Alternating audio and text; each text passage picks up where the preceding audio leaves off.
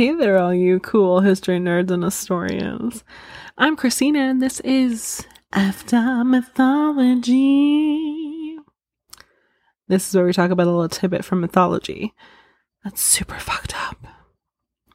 It's June, which means it's Pride Month, and I want to tell some stories this month about the LGBTQ plus community. So with mythology, I've actually found quite a few LGBTQ plus stories. Um, but most of the time they're fucking horrifying. they're all like full of rape and murder and uh, transforming people into like animals and flowers and trees and stars. And like we might talk about some at some point.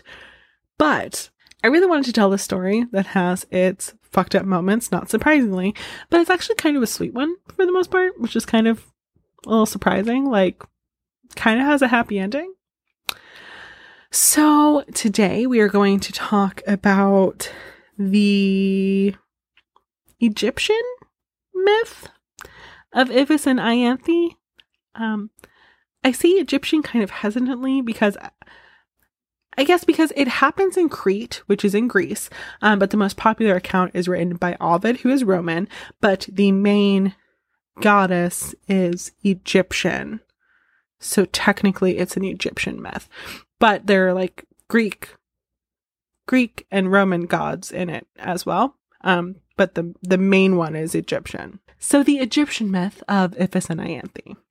So sit back and relax and practice your oh good god, what the fuck faces, but also get a tissue ready because it's actually kind of sweet as well.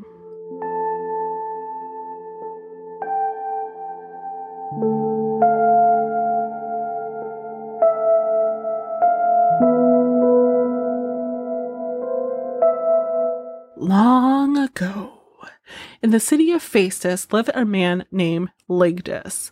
Lygdus was a modest and honest man. He was married to a woman named Telethusa who was pregnant with their first child. Now, right before she gave birth, Lygdus came the fuck out of nowhere and said he prayed to the gods for two things. One, that she had a quick and relatively painless labor, and two, that she would have a boy, because they were poor and girls require a dowry that they wouldn't be able to pay when she got older.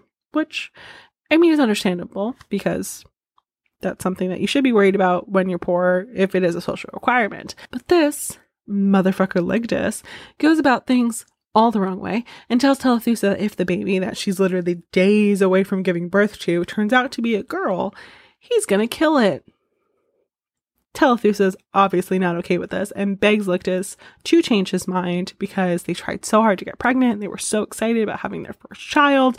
And who knows what the future would have in store. And the thought of killing a baby strictly because of a dowry some 15 years or so down the line is appalling. But Lygdus doesn't change his mind. So that's cool. Just gotta gotta love the the the fucked up misogyny. But later that night, Telethusa has a dream where Isis, the Egyptian goddess of healing and magic, who's associated with wives and mothers, came to her and told her not to worry.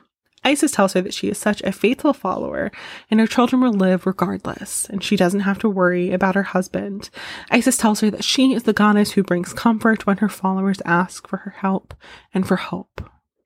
So Telethusa woke up from her dream and went into labor. It was thankfully a really easy birth for her, and at the end, she had a beautiful baby girl.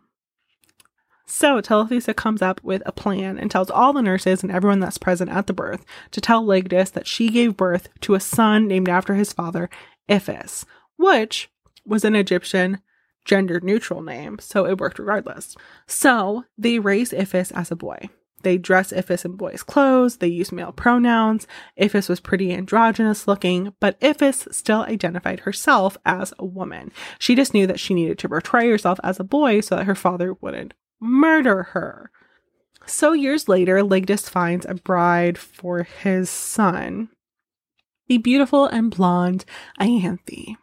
Ovid describes her as perfect and a perfect match for Iphis. They were the same age, they were both beautiful in their own ways, they were educated, and their friendship blossomed to complete and true love. Ianthe could not wait to marry Iphis, and although Iphis loved Ianthe more than anything in the world, they could not get married. If it was ever found out that Iphis was actually a woman, it would have been really, really bad for the both of them. Gay marriage was definitely not legal in ancient Egypt and Greece. I mean, there's like those stories about gay relationships that were mostly socially acceptable, I guess. Um, but that was typically between two men. I mean, Apollo was able to uh, oil himself up and play naked discus with Hyacinth, and no one bats an eye, but these two women are absolutely and completely in love and they can't be together. And Iphis says this whole soliloquy where she's struggling with her sexuality and says, Cows don't fall in love with cows, they fall in love with bulls. And she says that in the entire animal kingdom, no female animal wants another female animal, which science now has confirmed is definitely not the case, but this is ancient Greece slash Egypt. So Iphis says that her feelings for Ianthe are worse than those that Pasiphae had. Pasiphae, for those who um, aren't aware of that fucked up story, um, is about a woman who got super hot for a sacred white bull and then solicited the inventor Daedalus of later Icarus fame to make a contraption so uh, so that she could have relations with said bull. She got into like a, a wooden contraption that looked and smelled like a cow and then positioned herself just so so that she could fuck a bull. uh, and then birth the minotaur into the world. But it was okay for Iphis, uh, and and not as bad as what Iphis is feeling. She says at least because the bull was a male bull. So if that doesn't speak to how fucked up society was, I, I don't know what will. She tells herself, Iphis, you were born a girl. Stop pretending you're a boy and just embrace it and love Ianthe how she should be loved. There's nothing really stopping me. There's no guardian. She's not married. Her father approves. But Iphis says she can't have her. And even though her life has been good and the gods have been kind, two women cannot get married. She asked the gods why they would do this to her and make her feel this way, and that if this was their intention, they should have just let her father kill her, and she has lost all hope. And this breaks my heart so much because this story is thousands of years old, and yet these are still feelings that still exist within the LGBTQ plus community as they're trying to like find themselves and figure out who they are, especially if they're raised in a really religious household or have significant people in their lives that are homophobic. And I really don't expect to ever have like a significant reach with this podcast, but I still want to say if you're feeling these feelings, you are not alone. You deserve to love someone and be loved no matter who the other person is. Now, I do want to say at this point that there is like one version that I've heard before. I couldn't find it personally when I was researching this, but I have heard this version where Ianthe knows that Iphis is a woman and she's totally okay with it. They're not like trying to like pull a switch on her really quick where Ianthe thinks that she's marrying a man and then they're gonna like get to the wedding night and be like, surprise, no penis. Um there's a myth that I've heard that says Ianthe loves Iphis even more when she finds out that Iphis is actually a woman. She's in love with the person 100% and it doesn't matter what happens and fuck society and fuck everyone's expectations and ideals. She's willing to like be happy and put herself at risk just as much. It's not an Ovid's telling, um, but it is like I heard a podcast that talked about that at one point w- with this story. So Iphis's mother, Telethusa, keeps delaying the date because society wouldn't be okay with this. They'd probably end up killing Iphis and Ianthe if they found out about it.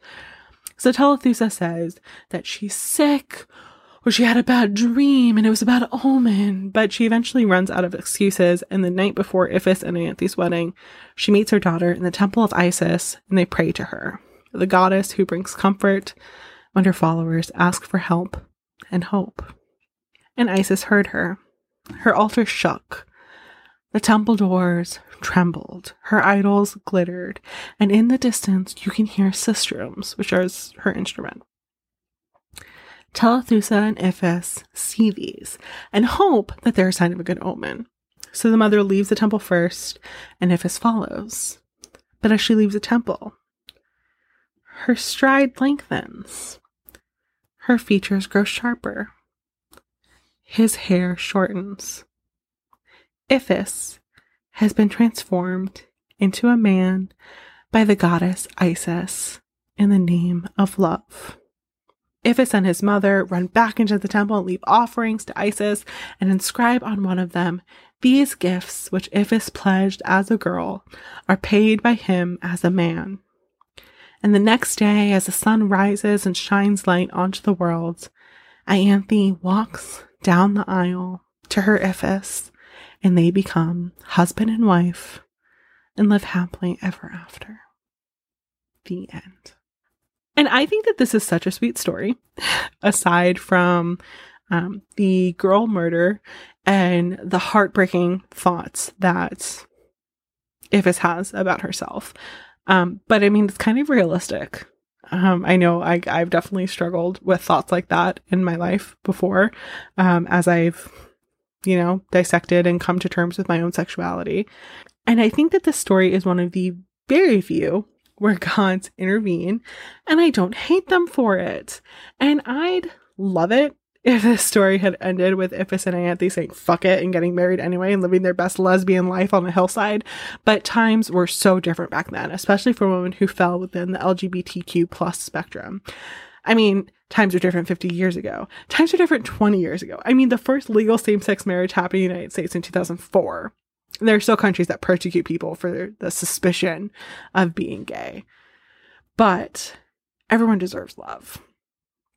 Like the great Ewan McGregor says in Moulin Rouge, the greatest thing you'll ever learn is just to love and be loved in return, regardless of labels.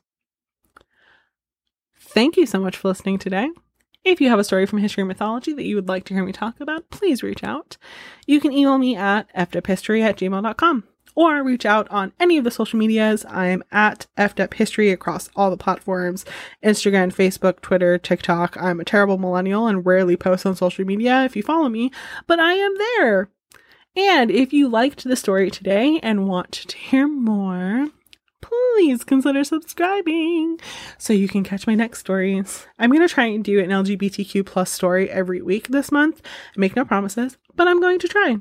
And remember, history might be watching you, so don't fuck it up. Bye.